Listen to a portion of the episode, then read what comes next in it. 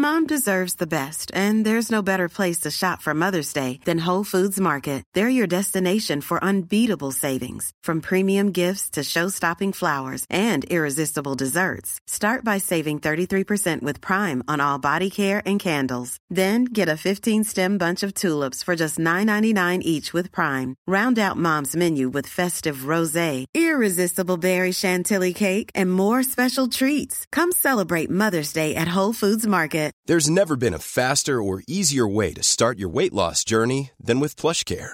PlushCare accepts most insurance plans and gives you online access to board-certified physicians who can prescribe FDA-approved weight loss medications like Wegovy and Zepbound for those who qualify.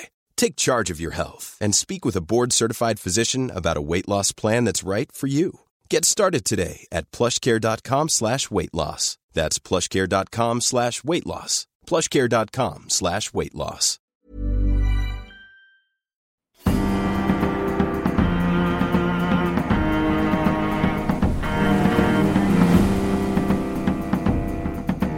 From the Society for Nautical Research, in partnership with Lloyd's Register Foundation, I'm Sam Willis, and this is the Mariner's Mirror podcast, the world's #1 podcast dedicated to all of maritime history.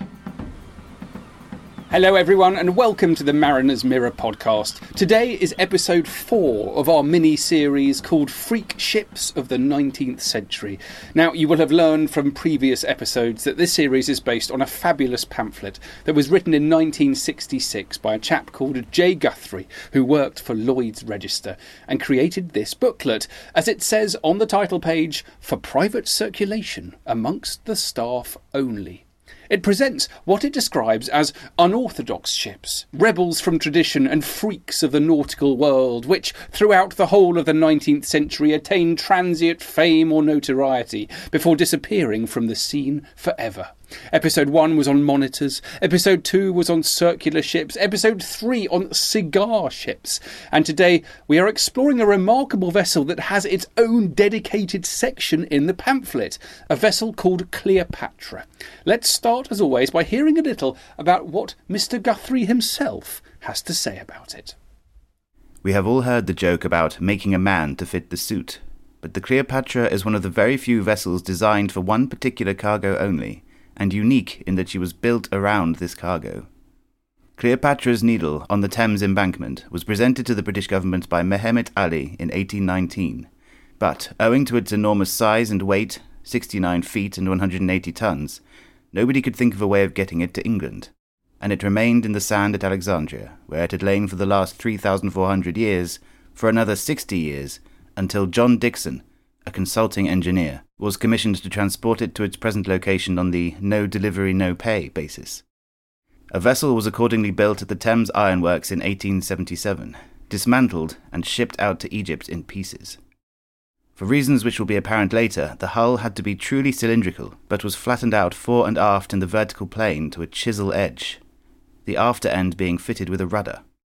The requirements were that she should be as light as possible, with ample strength to support the obelisk when lying aground, to be a good sea boat, easily towed, and able to shift for herself should the hawser be slipped, which in fact did occur. For this she would require crew accommodation, steering gear, mast and sails, anchor, pumps, lights, stores, etc. Her length was 92 feet, the diameter 15 feet. This hull was subdivided into 8 compartments by 7 steel-strength bulkheads, with openings to allow the obelisk to be supported by spring beams of timber. The vessel weighed 60 tons when completed.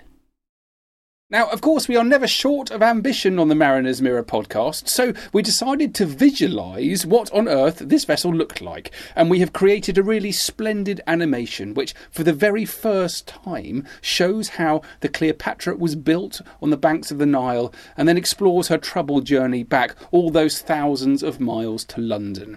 You can find that on the Mariner's Mirror podcast's YouTube channel, so please do look it up. As for our podcast listeners, well, I determined to find out as much as I could about the vessel from a modern historian, and I turned to Andrew Chung Han Lin, curator of ship plans and technical records at the National Maritime Museum in London. As ever, I hope you enjoy listening to him as much as I enjoyed talking with him. Here is the excellent, engaging and entertaining Andrew. Andrew, thank you very much indeed for joining me this morning. Hello, Sam. Good to see you again, and thank you very much for another opportunity to speak to you this morning. So we are back on the subject of freak ships, which I've been hugely enjoying. And in this wonderful little pamphlet that we found in the archives of the Lloyd's Register Foundation, there is a chapter on the Cleopatra. And you said that you might be able to help me understand what on earth is going on with this remarkable vessel. Well, I shall certainly do my best, because she is a very, very interesting ship. And she's also a little bit of a mystery, because there was only one of her ever built. She was built for a very specific purpose. And unfortunately, her career was incredibly short, and she did not survive the very long after her triumphal return to Britain. So, I think she was in service probably a bit less than a year. Right. Well, let's go back to the beginning and find out what's going on here. Let's start with Cleopatra's Needle. What was it? What is it? It is an enormous monument, which was originally located in the ancient city of Alexandria, near the mouth of the Nile. And it was rather strangely gifted to the people and government of Great Britain by Mehmet Ali, who was the ruler of Egypt at the time. Now, the Albanian-born Mehmet Ali doesn't seem to have been terribly interested in the history of the nation he ruled, except insofar as it was a great diplomatic and political tool that he could give away to buy favours. So in 1819, he gave this marvellous bit of ancient architecture to Britain. But when one looks at what this thing actually was, you'd almost think we were being set an intelligence test. Very good. A bit of a cursed gift, I thought that as well. Here you are. Here is an enormous granite column. Thank you. Yeah, just to put my remark into context there, this thing was just under 70 feet in height, and it weighed about 180 tonnes. And in 1819, that was a bit of a tall order. You didn't just load something like this onto a ship. And send it on its merry way to Britain. I mean, we didn't have any ships that would be capable of carrying such a thing, not without chopping it up, and one really wouldn't want to do that. Yeah, and it does kind of, even the name, it's Cleopatra's Needle. That's not as straightforward as you might suspect, because it's, as far as I can work out, it's much, much older than the reign of Cleopatra. Yes, it is. In fact, I'm not an Egyptologist, so a lot of its history is very, very murky to me. But the association with Cleopatra seems to have become one that's become fixed in the minds of the British people, especially as the monument still graces the Thames Embankment. You know, we wouldn't know it by any other name, and probably not by any other association, even if you did have a friendly Egyptologist come along and try to explain it to you. Yeah, well, it's a couple of thousand years before Cleopatra, I think. Cleopatra then had it moved to Alexandria. So let's get back to 1819. There were many layers of history here. It's given as a gift, but then nothing happens for a while. No, not for about 60 years. We were terribly grateful to Mehmet Ali, but we unfortunately had to leave his generous gift lying in the sand for over half a century, until we were able to start coming to grips with how to move it. And in the mid 1870s, plans were put in motion, and a consulting engineer by the name of Dixon, John Dixon, believed that he had come up with a solution for transporting Cleopatra's Needle intact by sea from Egypt to Britain. And to do this, he came up with a really, really ingenious craft, which was, of course, to be given the name Cleopatra. So this outlandish thing was a cylinder, somewhat over 90 feet in length and 15-foot diameter, I suppose you could describe it as it was pinched off at the end. So you had a chisel-shaped, very blunt, rather ugly-looking bow and stern, and a rudder attachment. And now he realised the thing would have to be supervised on the voyage. This was not simply a sort of dumb barge he was building. So he had to provide accommodation for some sort of minimal crew. He had to ensure that if the worst came to the worst, everyone had enough experience of towing heavy vessels like this to know that chances are your tow would part. So she had to be able to look after herself for a limited period of time, and that meant including a basic sailing rig, and also enough by way of simple things like food and oil lamps to ensure that the crew would be able to look after themselves until they were rescued. And so all these considerations went into the creation of this thing, which was quite unlike anything that had been seen before. And I don't think anything after it has really quite resembled it. But the real ingenuity, you may want to come into this later, is that the ship was constructed in Britain insofar as the component pieces were made in Britain. But his vision was that he would almost move the mountain to Muhammad by taking the pieces out to Egypt and assembling the hull around Cleopatra's Needle. Ah, a flat-pack ship. A flat-pack ship indeed, yes. Very good. And whereabouts in England was it made? Do we know where these pieces were put together? Very close to where I am at the moment. It was Thames Ironworks, one of London's, probably London's most famous shipbuilder at the time. They were based on the Isle of Dogs, and they had a long track record of building vessels that were both either very modern or quite ingenious, and they were up to the challenge of constructing this thing. They were Dixon's best option on the Thames, so they were the ones who put all these pieces together.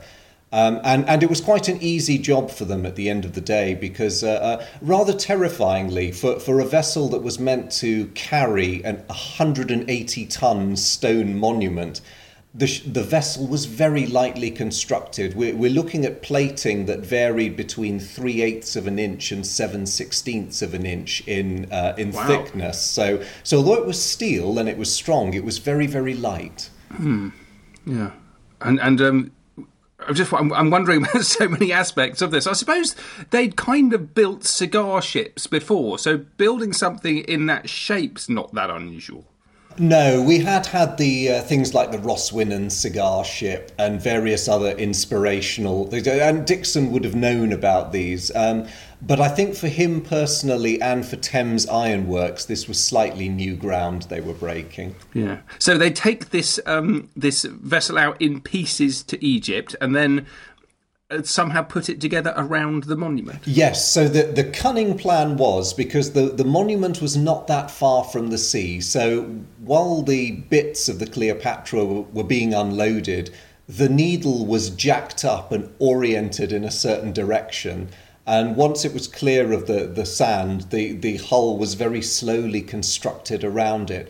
But the final bit of ingenuity, once the hull was completed, the superstructure was not put on immediately. They still had to get her down the beach into the sea.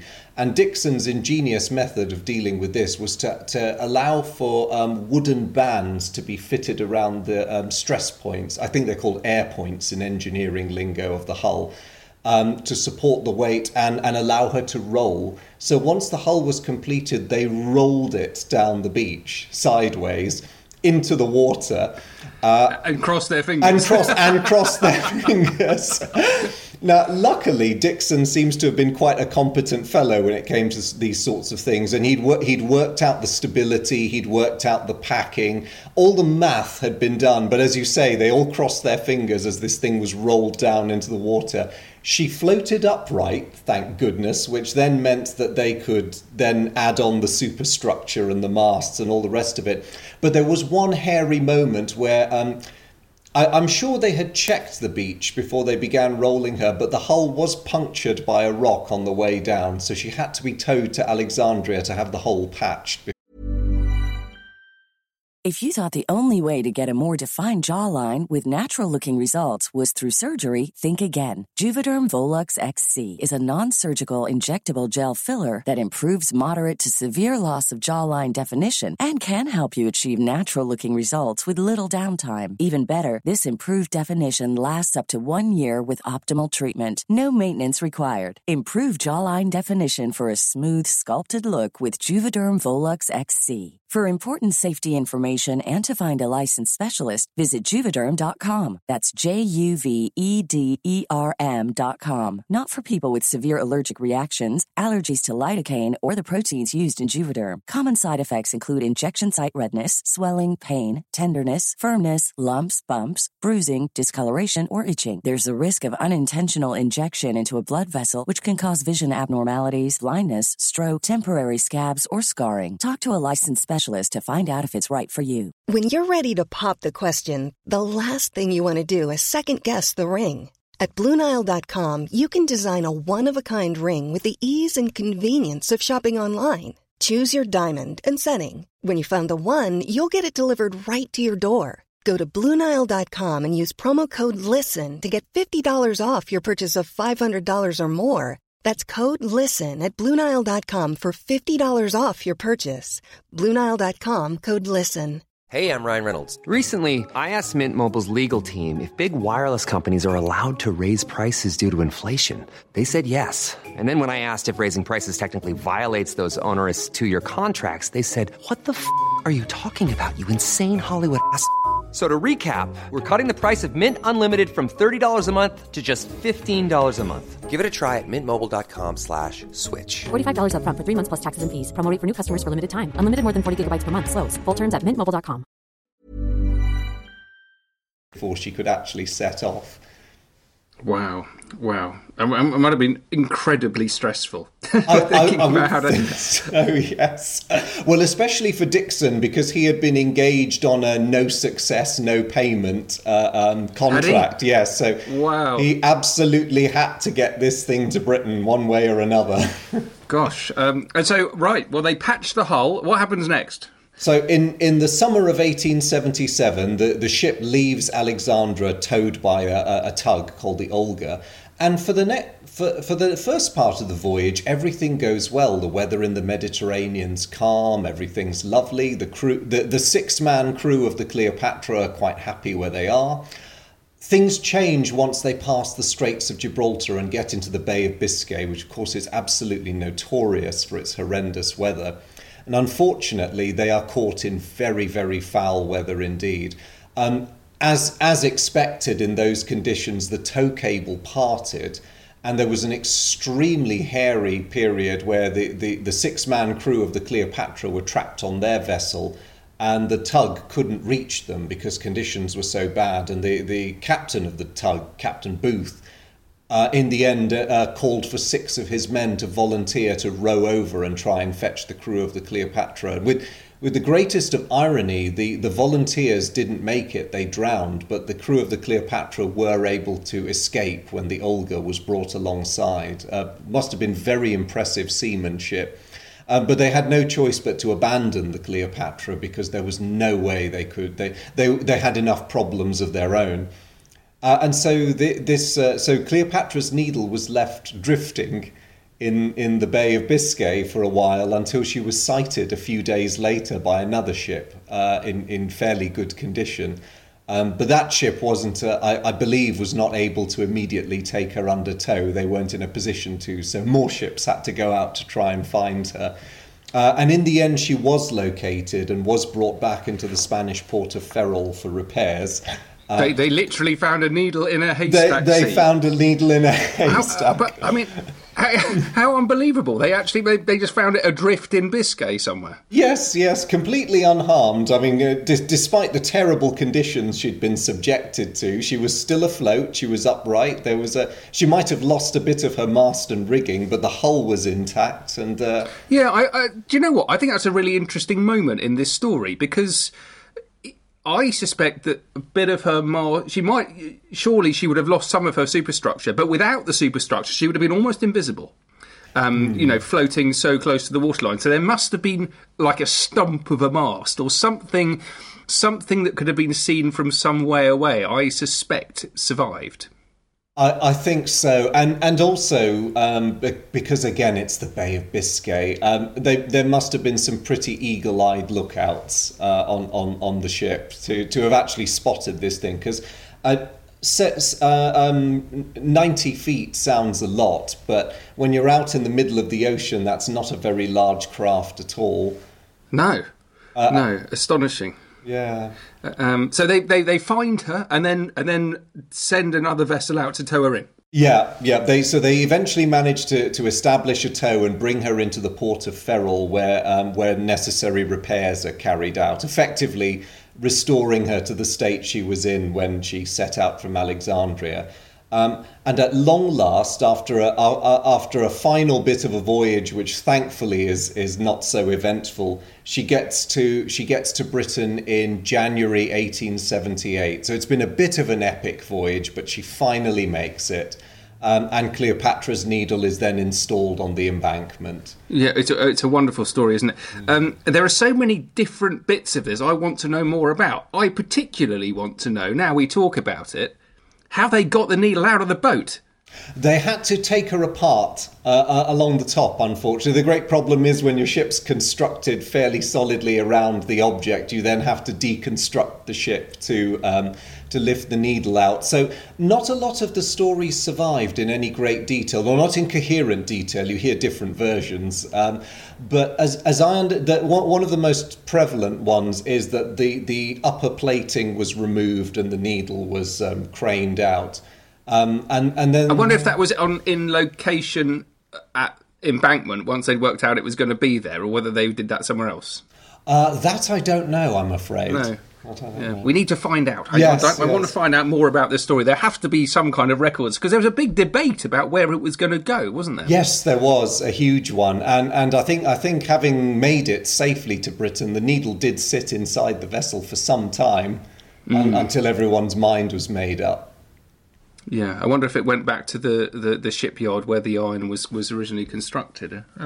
So they made up their minds. And as I understand it, there was a debate about having it in the Palace of Westminster, various other locations, but they settled on the Embankment, where you can see it today. Have you been to see it yourself? I have. I've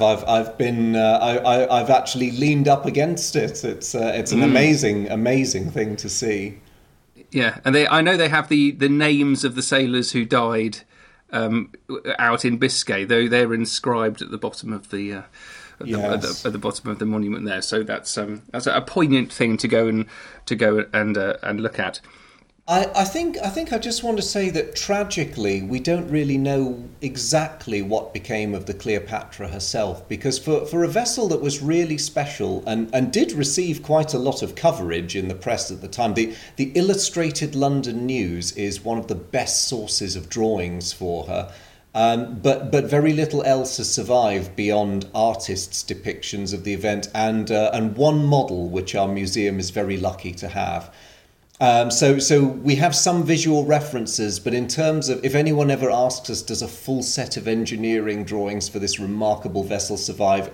The answer is, as far as we know, sadly not. And I think part of the reason for that is that Thames Ironworks disappeared very early in the 20th century. The company went under, and the vast majority of their technical archive disappeared with them, which is very sad for London's greatest shipbuilder to vanish so completely like that.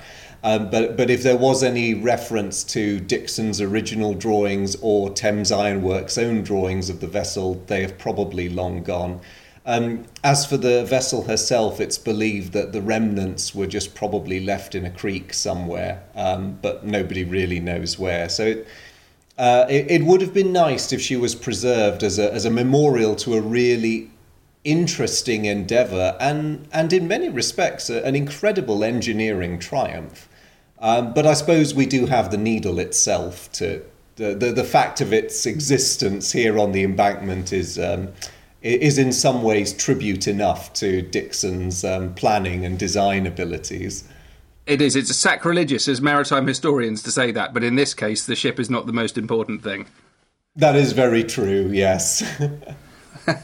I know, so you've got a model of it. I'd like to see that. Let's see if we can get some photographs of that. And I've been at this ship model store at the Discovery Museum in Newcastle, and I know that they've got a model of it as well. So I'll see if I can get some photographs of that, and we can share them on social media so all of our listeners can check out the visualization of this. I wonder whether those models were made at the time or afterwards, with someone basically trying to make up how it was done or whether they are accurate. Would you have any idea, any sense? Nothing concrete, I'm afraid. It is thought by our ship models curator that our model was made sometime in the 1890s. But it has although it looks broadly correct dimensionally, the way it's built and executed has that slightly amateurish look about it. So it's certainly not a dockyard apprentices model, let's put it that way. So it's tantalizingly close and it looks right, especially when you hold it up next to the Illustrated London News sketches. But we just don't know for sure. No, it's a fascinating mystery, the whole thing. It's just clouded in mystery, but the evidence of the success is there on the Embankment for us all to see. Andrew, thank you very much indeed for sharing this wonderful story with me today. It's been a real pleasure, Sam. Thank you very much.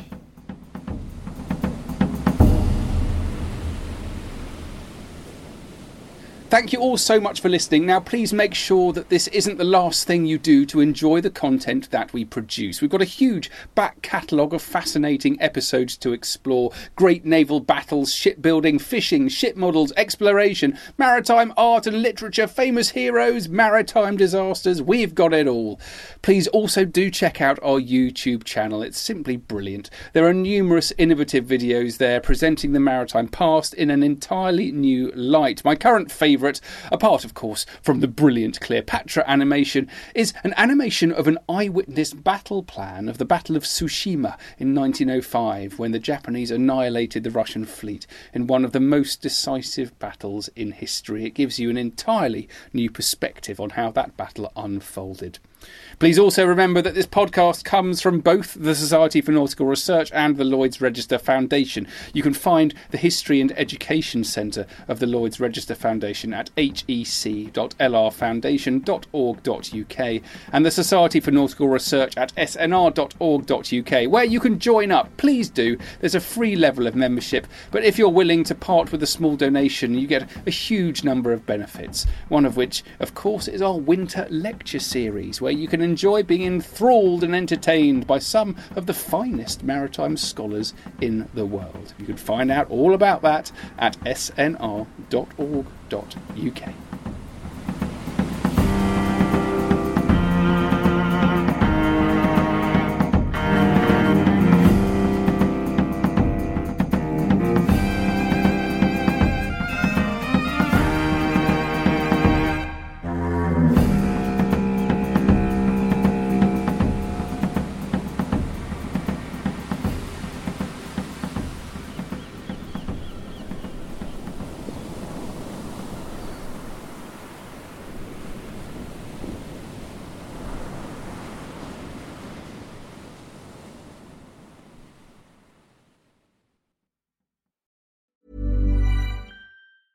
Even when we're on a budget, we still deserve nice things.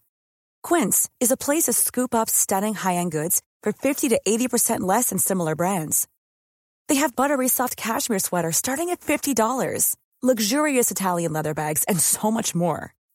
Plus, Quince only works with factories that use safe, ethical, and responsible manufacturing. Get the high-end goods you'll love without the high price tag with Quince. Go to quince.com/style for free shipping and 365-day returns.